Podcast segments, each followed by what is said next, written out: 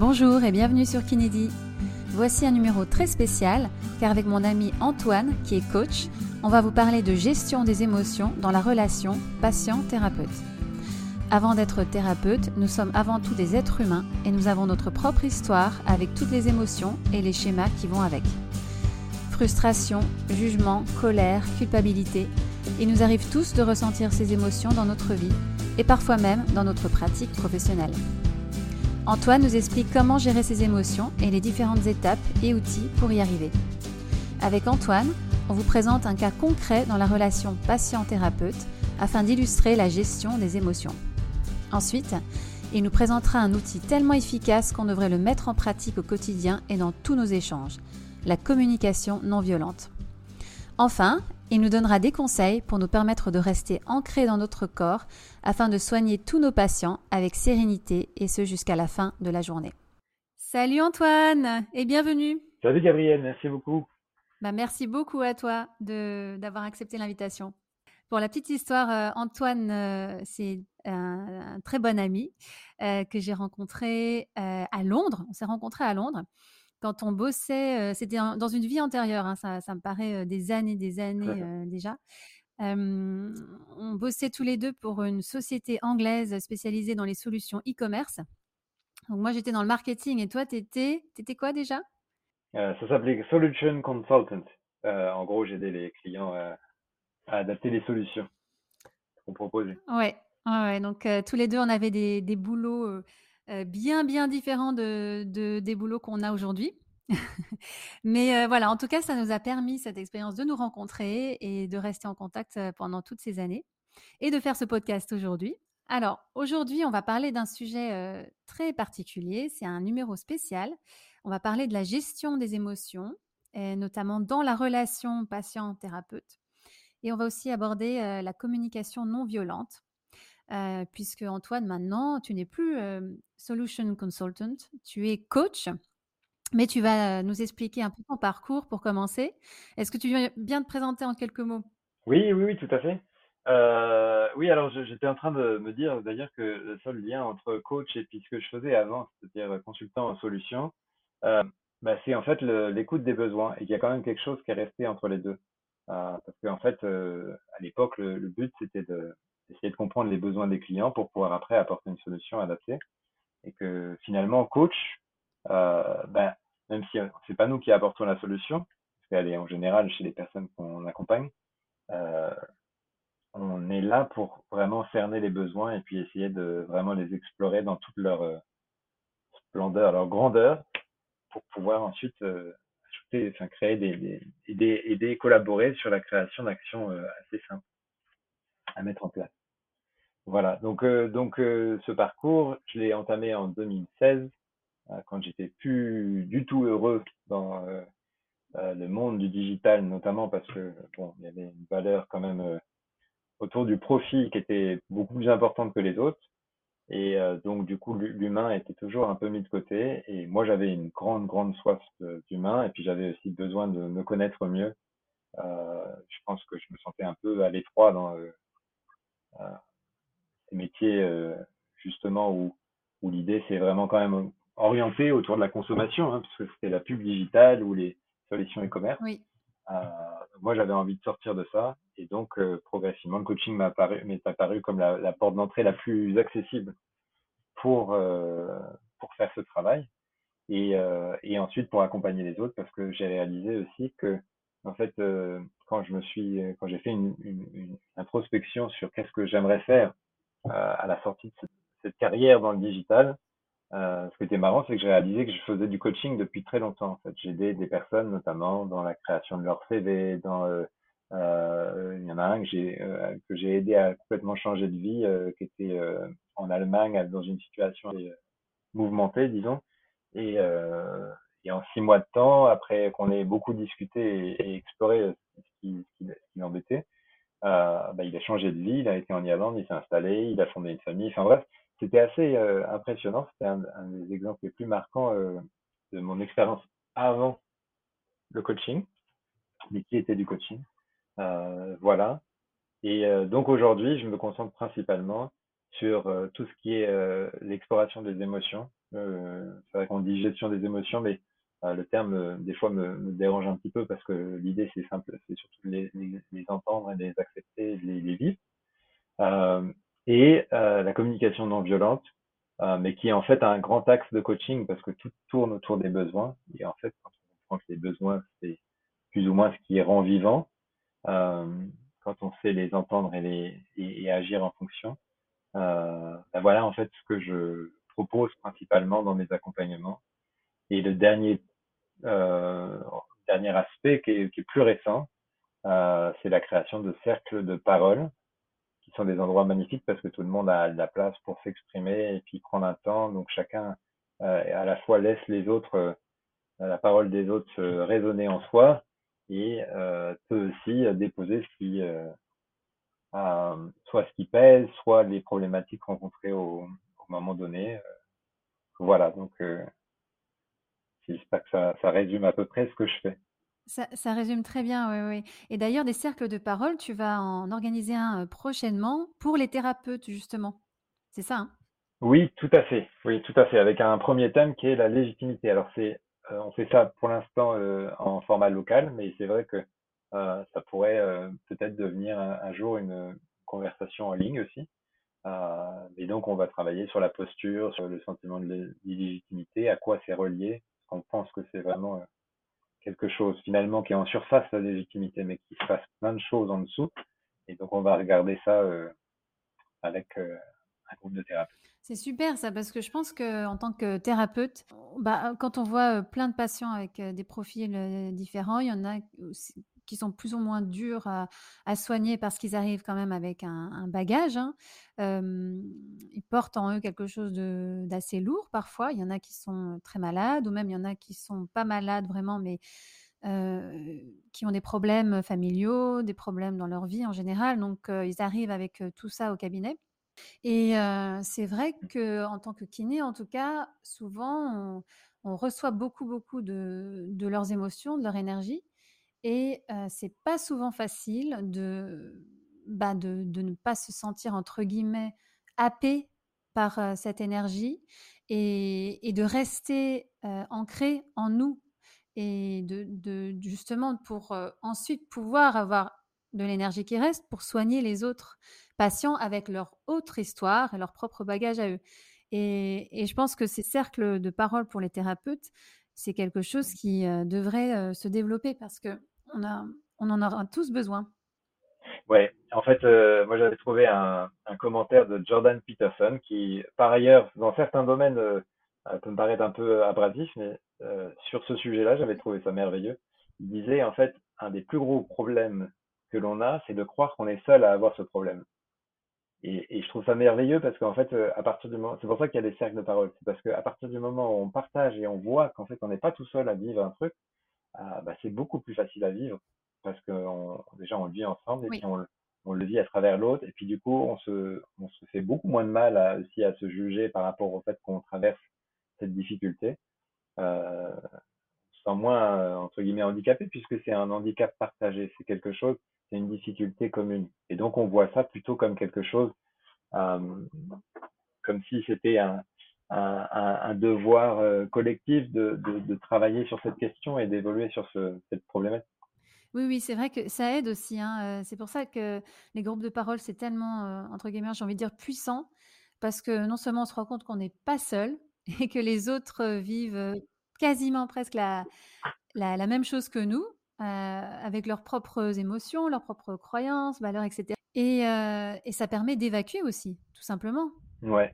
Et de, je, je trouve, euh, moi, de s'aimer aussi beaucoup. C'est-à-dire que quand on voit quelqu'un qui fait un témoignage de quelque chose qu'on traverse nous, eh ben, on aura plus de facilité bizarrement à aimer, euh, euh, à, trouver ça touchant et à avoir de la compassion pour l'autre à ce moment-là quand il fait son témoignage. Mais tout d'un coup, du coup, cette compassion, elle rejaillit aussi sur nous-mêmes parce que cette partie-là qu'on était, de laquelle on était en difficulté, du coup, trouve euh, chez l'autre une sorte de réconfort et du coup, euh, la compassion peut euh, circuler. Quoi. Oui, oui, c'est, comme l'effet miroir, en fait. Exactement. On va, on va parler maintenant de. Donc, on va rentrer dans le cas un peu plus concret. Je pense qu'on a tous eu les, kinés, les thérapeutes, hein, pas forcément kinés, hein, mais tout. Je, comprends en fait. J'englobe tous les thérapeutes du monde de la santé, du bien-être. on a tous eu une patiente, un patient qui arrive et qui est plus, plus difficile que les autres à, soigner pour X raisons. ça peut être une question de personnalité, mais ça peut aussi être une question de discours. moi, je vais donner l'exemple d'une patiente que j'ai eue au cabinet qui, en fait, je, redoutais, j'appréhendais les, séances, chaque séance avec elle, parce que je savais qu'à la fin de chaque séance, je me sentirais vidée euh, voire déprimé, euh, aigri même, euh, parce que c'est quelqu'un qui avait un discours très très très négatif et qui se posait beaucoup en victime. Donc elle arrivait au cabinet, elle, elle s'allongeait sur la table parce que je, cette patiente, il se trouve que je devais lui donner des soins. Enfin, elle était plutôt passive dans la rééducation. Et donc déjà, elle s'allongeait et elle commençait un peu sa, sa à se plaindre, à raconter sa journée, que tout allait mal, que tout lui tombait sur la tête. Et il n'y avait aucun échange, aucun dialogue avec elle. Elle attendait juste que, en fait, je dise oui, oui, je vous comprends, oui, oui, oui. Et dès que j'essayais un petit peu de la questionner sur justement pourquoi est-ce que vous dites ça, pourquoi est-ce que vous pensez ça, mais est-ce que ce serait pas plutôt ça, histoire un peu de, voilà, qu'elle sorte de son schéma de, de victime j'affrontais un mur en fait. Il y avait, c'était impossible de, de, percer ce mur et de, et de la faire sortir de son schéma un peu destructeur. Ma question c'est Antoine, comment comment faire face à ce genre de, de personnes et comment se protéger entre guillemets de, de cette énergie qui, qui, peut paraître parfois vraiment envahissante? alors dans un premier temps, je crois pas qu'on puisse s'en protéger. Euh, pourquoi? Parce que faut, je pense, qu'il euh, faut faire l'expérience totale de cette euh, cette rencontre entre guillemets.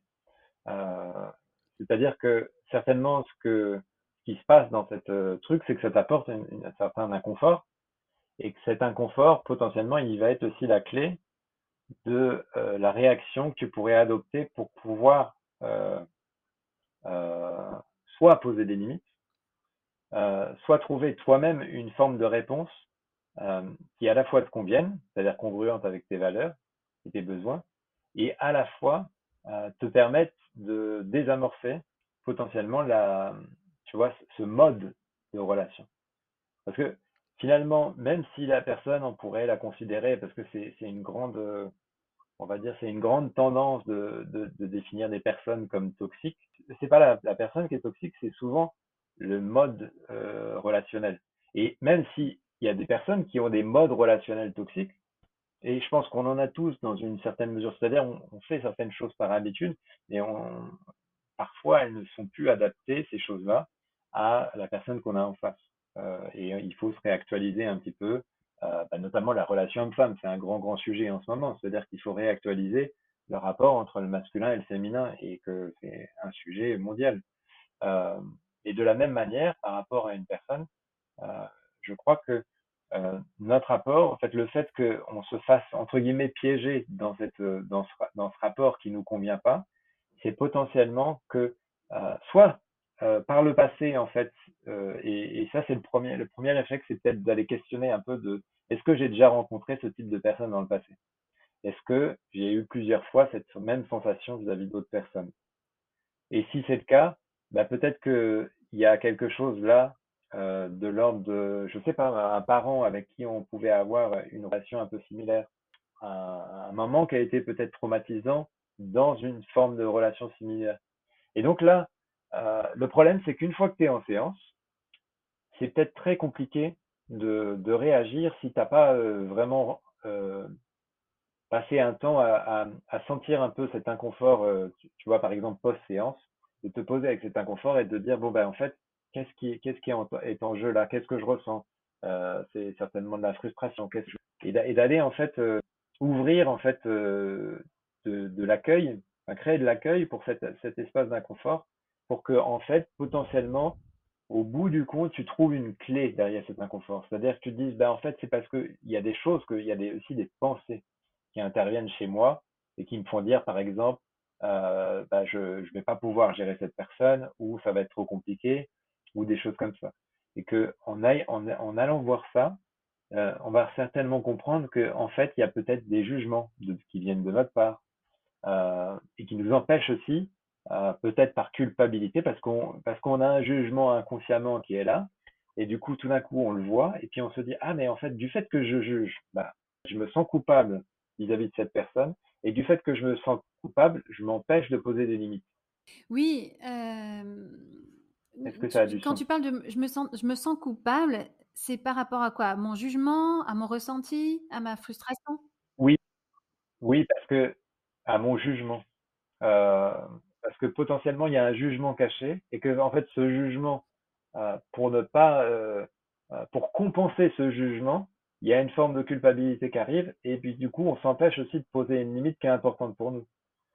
C'est-à-dire par exemple de dire à, cette personne bah, écoutez si ça vous va moi je, préfère qu'on qu'on aborde vraiment enfin qu'on qu'on reste sur ce domaine de, de conversation ou parce que ça c'est pas mon domaine et je suis pas compétente, donc je, enfin, le fait d'en parler, ça, par exemple, je me, je me sens impuissante vis-à-vis de, de, de, vos problèmes. Et donc, dans ce cas-là, c'est pas très agréable pour moi. Si ça vous va, est-ce qu'on peut parler d'autre chose? Oui. Par exemple, tu vois? Oui. Euh, mais il y a, il y a ça.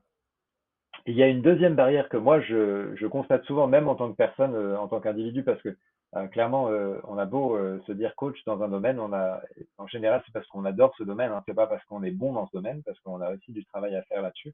Il y a cette chose-là qui est que on a toujours peur qu'en posant des limites, on, on risque d'être d'une certaine manière violent dans notre manière de poser la limite. Et donc, on ne sait pas la poser.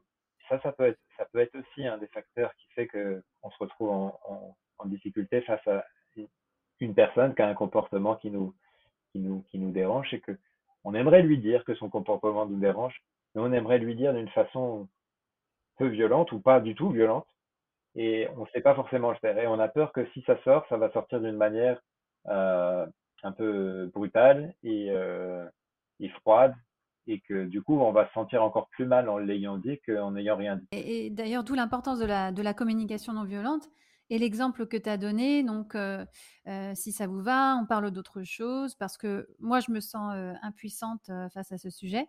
Et, c'est vrai. Alors, j'ai pas essayé avec cette patiente parce que je n'avais pas les outils et, voilà. Et je pense que j'avais aussi, c'était tellement viscéral cette, frustration, hein, comme tu as dit, en moi que en fait je, me fermais complètement. Je me concentrais sur le soin et je me fermais complètement à ce qu'elle me disait. Parce que de ce côté-là, en fait, par rapport à son discours, je me sentais complètement impuissante. Je savais qu'elle ne cherchait même pas d'aide, elle voulait juste se poser en victime. Tu vois? Oui. Oui, et tout à fait. Et donc, mais potentiellement, même cette position fermée, en fait chez toi, pouvait être vachement énergivore. Oui, complètement énergivore. Ouais. Ouais. Donc, peut-être que, voilà, et donc la question à chaque fois de se poser, c'est est-ce que finalement, à la, au bout du compte, alors c'était une stratégie que tu as adoptée parce que c'était la seule que tu avais euh, à disposition, euh, et de se dire est-ce que cette euh, stratégie me convient ou pas, en fait? Et c'est vraiment une question. Et l'avantage de se poser comme ça, c'est que déjà, on a, on a enlevé une relation à l'autre, c'est-à-dire qu'on s'est dit, bon, bah, ça y est, je suis responsable de ce que, euh, de ma réaction. Oui. Euh, et c'est quand même un, un, grand, grand pas. Parce que tout de suite, on passe dans un mode de OK, je suis responsable, mais ça ne veut pas dire que je suis. Euh, c'est pas de ma faute si ça s'est passé, mais je suis responsable dans le sens où je vais prendre, je vais voir ce que je peux faire moi. Je vais revenir dans mon euh, dans mon périmètre. Et c'est là, c'est de ce de cette partie-là, euh, je vais regarder là, on va se mettre en mode observation et on va regarder en fait pourquoi j'ai adopté cette stratégie-là et qu'est-ce que je pourrais mettre en place fait, potentiellement, qui, est mieux. Oui, et, et c'est intéressant ce que tu dis. Je suis responsable de ma réaction. Euh, c'est vrai ce qu'on dit. Euh, c'est pas les événements, euh, c'est pas l'événement en soi qui nous atteint, c'est notre réaction face à l'événement. Ben, souvent, ouais. Et en fait, euh, c'est notre réaction face à l'événement. Et c'est aussi toutes ces, quand on dit réaction d'ailleurs, c'est vaste parce qu'il y a notre réaction, on va dire, physique, c'est-à-dire qu'est-ce qu'on fait, qu'est-ce qu'on, on va dire, même pas physique, mais matérialisé, c'est-à-dire qu'est-ce qu'on qu'est-ce qu'on fait sur le moment par rapport à ça, qu'est-ce qu'on dit, qu'est-ce qu'on répond, etc. En amont de ça, il y a toutes les choses dont on n'a pas conscience aussi, toutes nos réactions qui sont euh, certainement des jugements, des choses qui sont plus de l'ordre de la morale, c'est-à-dire, enfin, ça reste du jugement, mais c'est, bien ou c'est mal. Donc, tu vois, par exemple, là, on se dit, bon, bah, elle se pose en tant que victime, c'est mal. Donc, à partir du moment où elle a casé, dans c'est mal, donc, du coup, il y a quand même du jugement, mine de rien, euh, malgré nous. Euh, et ça ne veut pas dire que c'est bien de se poser en tant que victime, mais ça veut juste dire qu'à partir de ce moment-là, potentiellement, on risque d'avoir déjà donné du pouvoir à l'autre, qu'on accepte et ce qu'on n'accepte pas, puisqu'on on, on, fait tout ça. C'est-à-dire, on a tendance à, rendre l'autre responsable de la situation. Et de, ce fait-là, on perd un peu de pouvoir. Oui, et, pour en revenir à la, à la communication non violente, donc justement, comment réagir c'est quoi les principes de la communication non violente, justement? Est-ce qu'il y, a plusieurs étapes Comment ça se passe? Ouais. Alors, typiquement, dans, ce genre de cas, on est plus avec tout ce qui est rapport à la frustration et à la colère, quand même, en général. Euh, et là, il y a un petit bouquin de, Marshall Rosenberg qui parle de, de, de, superbes exemples de, situations où il y a une, une colère ou une frustration, notamment avec des prisonniers, par exemple, qui sont là, c'est évidemment des cas plus forts, où, il y a eu tellement de colère que ça a tourné à quelque chose, une violence vraiment physique. Mais euh, l'idée, c'est que euh, c'est de décomposer, c'est-à-dire décomposer d'abord c'est quoi, quelles sont les pensées qui sont euh, déclenchées dans cette dans cet événement, c'est-à-dire quand j'entends cette personne, qu'est-ce que quelles pensées sont là en moi et de s'asseoir un petit peu avec ces pensées, de, voir qu'en fait, ces pensées-là qui sont génératrices potentiellement de la de l'émotion. Et ensuite, c'est tout, tout de suite d'aller dans le besoin, c'est-à-dire quel besoin, pourquoi je ressens ça. Il y a certainement un besoin qui n'a pas été entendu. C'est quoi mon besoin à moi par rapport à cette situation? Donc, par exemple, quand euh, tu as quelqu'un euh, qui, qui vient se plaindre, ton besoin, euh, c'est certainement d'avoir un rapport constructif, de d'avoir un rapport ou d'avoir une communication sur quelque chose où tu peux faire quelque, enfin où, où as, soit tu as quelque chose à partager, donc c'est peut-être le besoin de partage. J'aimerais que dans ta conversation, il y ait quelque chose que tu puisses partager, pas seulement quelque chose où la personne se plaint et du coup t'as pas de, en fait t'as pas d'espace en fait. Donc ça peut être un besoin d'espace. Et, d'ailleurs, je pense aussi, en tant que thérapeute, on, se dit, on a pour objectif de soigner la personne. Et ne serait-ce que parfois, bien entendu, on ne peut pas tout soigner, on ne peut pas tout guérir, on ne peut pas soulager tous leurs maux. Et je pense que dans ce cas particulier, pour moi, je, sentais qu'elle était, elle avait une douleur psychique, mentale, et, moi, mon besoin, c'était un peu de soulager cette douleur mentale. Mmh et, et je n'arrivais pas parce que, comme tu as dit tout à l'heure, j'avais pas les outils. Après, c'est du domaine aussi de la, de la psychologie. Euh, c'est des choses, des compétences que je n'ai pas. Donc, je pense que c'est pour ça que j'ai aussi senti cette frustration. Oui, d'accord, ouais, ouais. Et je pense que là, euh, euh, ça, peut être, alors, ça peut être plein de choses. Hein. Ça peut être aussi euh, en termes de stratégie, puisqu'on prend cet exemple. Ça peut être, euh, est-ce que je suis euh, assez entouré, moi, en tant que thérapeute, pour des autres, des autres problématiques qui ne sont pas dans mon, dans mon domaine, mais, mais, mais que j'ai autour de moi quelques personnes que je peux recommander dans, en fonction des problématiques que, que, les, que, les personnes que je croise dans mon cabinet. Pour en revenir à la communication non violente, tu as parlé donc des pensées déclenchées. Ensuite, il y a le ressenti et donc forcément le, le besoin qu'on a à ces pensées, à, ce, à, ce, à cette émotion. Et après, j'imagine qu'il y a aussi la formulation. Oui, tout à fait. Euh, et en général, la, formulation, elle est assez simple. C'est euh, d'expliquer que euh, face à un comportement, face à une, action de l'autre, on ressent une certaine chose et que de ce fait, on, exprime une demande en disant est-ce que ce serait OK pour, par exemple, de parler d'autre chose? Donc, euh, l'exemple là ici, en reprenant cet exemple, ce serait euh, ben, quand euh, je vous entends parler de ces problèmes-là que vous évoquez, moi je me sens impuissante. Euh, est-ce que ça vous irait si je vous propose de d'aller vers un de mes confrères pour parler de ça plutôt et que nous, on, soit on discute plus de la partie physique, etc., ou vous m'aidiez un petit peu là-dessus, ou qu'on parle euh, carrément d'autre chose. Euh, et donc, quand on découpe ça, en gros, il y a, on parle de ce que ce qu'a fait l'autre pour qu'elle comprenne que c'est lié à, son, à son action. On dit comment on se sent. Et ça, en fait, c'est euh, la difficulté parfois, c'est qu'on a du mal. On se sent, on, on, on pourrait se juger même soi-même de dire ce qu'on le ressent, parce qu'on ne pas sentir ce que l'on ressent comme légitime. Et dans le monde dans actuel dans lequel on vit, c'est pas encore une, donnée euh, euh, complètement euh, acquise de, parler de son ressenti et de d'affirmer son ressenti. Et l'avantage, c'est que là, quand on exprime ça comme ça, il bah, n'y a, y a, y a, pas de coupable en fait. Il a, y a, personne, on ne met pas de culpabilité sur qui que ce soit. On dit juste, quand tu fais ça, moi je ressens ça, et donc je te propose, je te fais une demande qui est ça. Et ça, ça va pour toutes les relations, hein, qu'elles soient professionnelles ou pas. Ah oui, tout à fait. Ouais. C'est dur en fait parce que c'est comme une mise à nu. En fait, on se, on, on affiche notre côté vulnérable. Il faut laisser tomber l'ego euh, qui réagit, qui a tendance à vouloir réagir au quart de tour. Oui, parce que c'est un mode, c'est aussi un, un, mode de, de réaction qu'on a qu'on a apprise par conditionnement, par imitation, avec euh, notamment nos parents. Et puis donc c'est une, ré, une rééducation. Oui, c'est exactement ça, une rééducation. Ouais.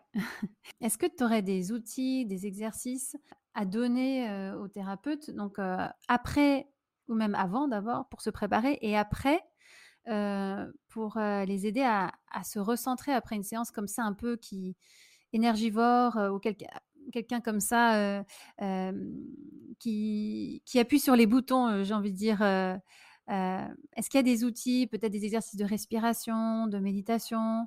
Oui, oui, oui, oui. Alors, je pense c'est plutôt des outils, euh, dans un premier temps, introspectifs.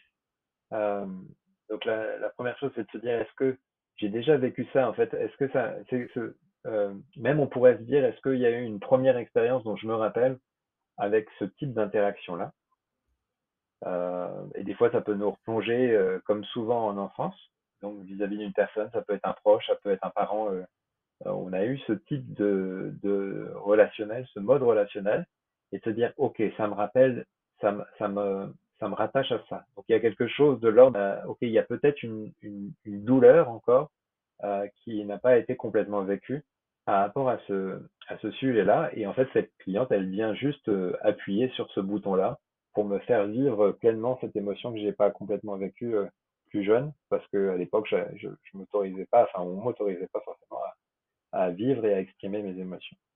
Donc ça, c'est le premier, je pense, c'est le, le point initial de base. Euh, alors des fois, c'est difficile de le faire seul, et c'est pour ça qu'un accompagnement, c'est bien. Euh, mais en tout cas, ça peut se faire seul aussi, et dans ce cas-là, on se pose simplement, une fois qu'on a, ressenti ça, on se pose avec la, sensation en question, qui est souvent un inconfort et puis un petit traumatisme et on, essaye là justement peut-être avec la respiration de le vivre complètement, de le laisser passer. Euh, et voilà, ça peut prendre un peu de temps, mais derrière, en général, il y a une belle clé, c'est que on peut passer à autre chose et puis on peut vaincre euh, ces nouvelles relations entre guillemets euh, on peut les dépasser et puis mettre, poser les bonnes limites d'une manière la plus douce qui soit. Ça, c'est la première chose. Euh, et la deuxième chose, bah, on en a parlé un petit peu tout à l'heure, c'est de découper euh, la situation en plusieurs choses, c'est-à-dire quelles sont les pensées euh, que moi j'ai eues par rapport à cette situation-là, et notamment par rapport à ce que la personne disait. Qu'est-ce que ça me fait ressentir? C'est quoi les émotions? Donc ça peut être par exemple, comme tu disais aussi, le désir de sauver, tu vois, le ou le besoin d'aider. Euh, et donc Là, tu vois, on avait déjà un début de piste pour répondre à ça, mais c'est super parce qu'une fois que tu transmets, tu transfères ça en besoin, euh, l'émotion, euh, ce qui est super, c'est que potentiellement la solution arrive beaucoup plus simplement parce qu'il y a quelque chose qui s'exprime si tu l'identifies en tant que besoin. Si tu l'identifies en tant que, tu vois, juste pour l'exemple, et c'est, pas pour t'embêter, mais c'est vrai que, euh, et moi je le fais aussi souvent, hein, parce que clairement, c'est quelque chose, bah, parfois quand tu as un, un discours de quelqu'un qui se plaint régulièrement, ça peut être très désagréable. Et c'est vrai qu'on aurait tendance à dire, ah, cette personne, elle se pose encore en victime, etc. Mais à ce moment-là, euh, ce truc-là, il, il, a, il a le, le seul problème qu'il nous pose, c'est qu'on n'a pas de, on n'a pas de résolution personnelle. Donc le, fait de traduire ça en besoin, le fait encore une fois de revenir au besoin, c'est de se dire bon bah ok j'ai ce besoin-là, comment je pourrais euh, y répondre? Et donc ça c'est un super exercice introspectif qui en général peut beaucoup aider. Euh, et alors le dernier euh, aspect que, je pense que je conseillerais pour des personnes qui, qui ont, tu vois, des thérapeutes qui ont cette, qui rencontrent ce genre de problème régulièrement. Il y a un, un outil que j'aime beaucoup qui s'appelle l'aïkido verbal L'aïkido verbal? Ouais. Et en fait, euh, c'est un, en fait, donc c'est souvent des, sous, forme de, petites formations. Euh, mais en fait, l'idée, c'est que tu rentres, comme si tu rentrais dans un tatami pour t'entraîner pour un art martial. Bah là, tu rentres pareil avec euh, un tatami, mais qui est là pour le coup complètement virtuel. Et l'idée, c'est d'amener des, mais c'est d'amener des situations ou d'amener des, des, des, des, choses que des personnes ont dites dans la, dans, dans cet échange et ensuite de se mettre, euh, nous, à la place de cette personne, par exemple, qui se plaint, et de laisser quelqu'un d'autre nous aider à trouver des manières de désamorcer sa manière de s'exprimer. C'est-à-dire par des, par des questions euh, pour désamorcer la généralité. Par exemple, si quelqu'un te fait un reproche, et te dit oui, tu fais toujours ça. Et tu dis, est-ce que je le fais toujours ou est-ce que je l'ai fait quelquefois? Euh, et là, donc du coup, d'essayer de préciser pour être dans un plus dans la dans l'expression de la, critique ou du, reproche, mais d'être dans la dans la décomposition et d'essayer de, de voir quelle est l'origine du problème. Donc ça, c'est plus dans un mode conflictuel. Tu parlais tout à l'heure de d'événements traumatiques. Éventuellement, c'est ça te fait revivre quelque chose euh, que tu as déjà vécu. Moi, je pense aussi que personnellement, hein, euh, face à ce genre de personne, donc la patiente dont je te parlais, qui se plaint tout le temps, qui se pose tout le temps victime, c'est quelque chose que moi j'ai du mal à accepter chez moi.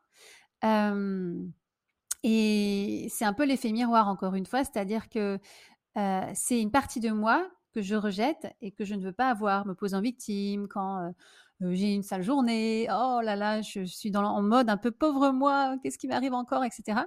Euh, et, c'est pareil aussi, euh, j'ai envie de prendre l'exemple d'une autre, euh, une autre personne que j'ai eue euh, au cabinet qui, qui a débarqué. elle était clairement en colère. Et en fait, elle m'a tout de suite agressée, alors que c'est quelqu'un avec qui je m'entendais bien. Et elle venait de voir son médecin qui lui a dit Mais votre kiné il devrait vous faire des massages, c'est bien écrit sur l'ordonnance. alors que moi, jusqu'à présent, je lui faisais un petit peu des massages, mais surtout, je lui faisais faire des exercices qui lui faisaient du bien. Et elle est arrivée, elle avait toute cette colère avec elle. Et elle s'est vraiment, elle avait vraiment déversé cette colère sur moi. Pourquoi vous m'avez pas fait de massage? Vous m'en avez pas fait la dernière fois, alors que d'habitude vous m'en faites un peu. C'est inadmissible, mon médecin, etc. Et moi qui ai un tempérament parfois de feu, j'aurais tendance tout de suite à voir cette colère et à réagir. Et ma, propre colère, ça y est, elle, elle appuie directement sur le mmh bouton, elle a envie de sortir. donc souvent, ce que je veux dire, c'est que les émotions qu'on voit chez, ces personnes-là, qui peuvent apparaître comme ça, elles, elles déclenchent les mêmes émotions en nous. Et c'est pas forcément, pour moi, c'est pas que des traumatismes. C'est justement, c'est un instinct en fait. C'est vraiment oui, oui, non, tout à fait. Non, non, bien sûr. Et là, là, ce dont tu parles, c'est simplement parce que la manière dont la personne est venue vers toi était violente. En fait, elle était violente parce qu'elle était sous une forme de culpabilisation. C'est-à-dire, vous avez pas fait votre travail. en fait, toutes les choses implicites qui pouvaient être euh, liées à cette tonalité qu'elle t'a t'a donnée. Et, et, et, là, c'est là où tu, tu vois, je te parlais de l'aïkido verbal. Dans le fait, c'est l'idée de, de, de transformer un conflit en un échange constructif. Et ça, c'est c'est un c'est une compétence. C'est pas autre chose. Et c'est pas c'est pas évident à avoir. Et surtout parce qu'on n'a pas appris. Euh, ça, ce serait génial de l'apprendre à l'école, mais c'est pas c'est pas une des choses qu'on nous apprend à l'école mais c'est le fait de pouvoir neutraliser quelqu'un qui arrive en colère et de garder son centre, etc., c'est compliqué. déjà de base. C'est un, c'est un métier. Et, donc, euh, on se dit, bon, ben après, la question c'est, euh, est-ce qu'on en a, est-ce qu'on suffisamment euh, régulièrement pour pouvoir, enfin, est-ce que c'est quelque chose qui nous arrive trop fréquemment pour y faire quelque chose? Et dans ce cas-là, c'est peut-être aussi dans notre vocation d'aller, c'est peut-être notre chemin de vie qui fait que, oui, en fait, ça vaudrait le coup de se, se former à ça, parce que ça nous arrive régulièrement et on se dit, tiens, ça m'arrive un peu trop régulièrement, j'ai envie de faire quelque chose par rapport à ça ou arrive de temps en temps. Et dans ce cas-là, bon, bah, on prend entre guillemets notre mal en patience, puis on se pose, peut-être qu'on médite un petit peu en ressentant ce qui s'est passé, parce que en général, quoi qu'il arrive, la douleur euh, qui, enfin, si, on se pose un peu avec la douleur, euh, moi, personnellement, je trouve que la douleur est toujours hyper instructive dans, euh, quand, on, quand on prend le temps de se poser avec. Et des fois, on ne le fait pas parce que, voilà, c'est inconfortable et que euh, qu'on aimerait bien faire autre chose et puis qu'on a peur de souffrir. Mais néanmoins, euh, ça nous permet, permet d'avancer beaucoup et de, de s'affirmer pas mal par rapport à ce qui nous arrive. Ça vaut le coup d'y penser pour se dire bon ben voilà, finalement, euh, c'était désagréable. Est-ce que qu'est-ce que je peux faire par rapport à ça? Et, euh, et est-ce que ça vaut ça vaut le coup de d'y dévouer une, une forme d'énergie euh, Et en plus, euh, il y a la motivation plus large qui est de se dire, ben, ben en fait, moi je pense qu'aujourd'hui, la communication non violente, c'est inévitable. En fait, c'est parce qu'on on est habitué à nos médias ou à plein d'endroits où on communique finalement très mal parce qu'on se fait beaucoup de reproches et on, on, se fait beaucoup culpabiliser. Notamment en France, je trouve que le mode de communication est beaucoup sur la culpabilisation. Euh, la question c'est est-ce qu'on décide que globalement ça ferait du bien à l'ensemble, que chacun euh, fasse un effort et que se mette à la communication non violente, ou notamment soi, parce qu'en en fait, on ne peut pas contrôler chacun. Ou alors, on se dit, bon, bah voilà, c'est juste un, c'est juste une sale personne, et puis euh, on en reste là, avec le risque que ça se reproduise. Bon, et puis, bon, bah, si ça se reproduit, peut-être que au bout de deux, trois fois, on, changera notre euh, réaction. Oui, oui, non, c'est, tout à fait ça, ouais. Mais comme tu dis, ça vaut le coup de faire des formations, enfin, de se former et pour que ça devienne un, automatisme. Parce que c'est quelque chose de vraiment, vraiment utile hein, euh, dans toutes les relations. C'est pas que dans la relation patient-thérapeute, c'est dans toutes les relations qu'on a dans notre vie, quoi. Bah écoute Antoine, je crois qu'on a fait un peu près le tour de la question, même si on pourrait vraiment parler encore pendant des heures, sur, notamment sur la communication non violente. C'est un sujet vraiment passionnant. C'est quelque chose, comme tu dis tout à l'heure, qu'on devrait enseigner à l'école, quoi. Et donc, euh, ouais, sujet passionnant. Et d'ailleurs, j'ai le petit livre que tu m'as conseillé de Marshall Rosenberg. Et il est super, euh, il est super facile à lire et il donne plein d'idées. Je mettrai peut-être le lien d'ailleurs dans le, dans le podcast. Et puis, je mettrai aussi les liens, euh, les liens de, vers ton, ton compte Instagram, ton compte Facebook, pour ceux qui veulent te contacter, si jamais voilà, ils ont envie d'un super coach. et en tout cas, je te remercie beaucoup, beaucoup pour ton, pour ton temps, pour ta participation. J'en profite pour te remercier aussi beaucoup pour créer ce, ce, ce moment de partage aussi. Euh, c'est super intéressant et puis euh, c'est toujours bien une fois en fait quand on, toutes ces choses-là, je les, je les sais, mais le fait de pouvoir les, les, les réexposer, ça c'est hyper rafraîchissant euh, et très agréable. Donc merci de créer cet endroit euh, pour euh, parler de tout ça. Ah bah écoute, tout le plaisir est pour moi. Merci à toi. À bientôt Antoine. À bientôt. Au revoir. Si cet épisode vous a plu, vous pouvez vous abonner sur Apple Podcast, laisser un avis et n'hésitez pas à le partager sur les réseaux sociaux. Si vous êtes kiné et que vous souhaitez participer à ce podcast pour partager votre expérience, écrivez-moi à kinégabriel.gmail.com. Si vous souhaitez suivre notre invité sur les réseaux sociaux, vous pouvez cliquer sur les liens en bas de la page de l'épisode. Enfin, n'hésitez pas à suivre le podcast sur Instagram à kinédi underscore podcast.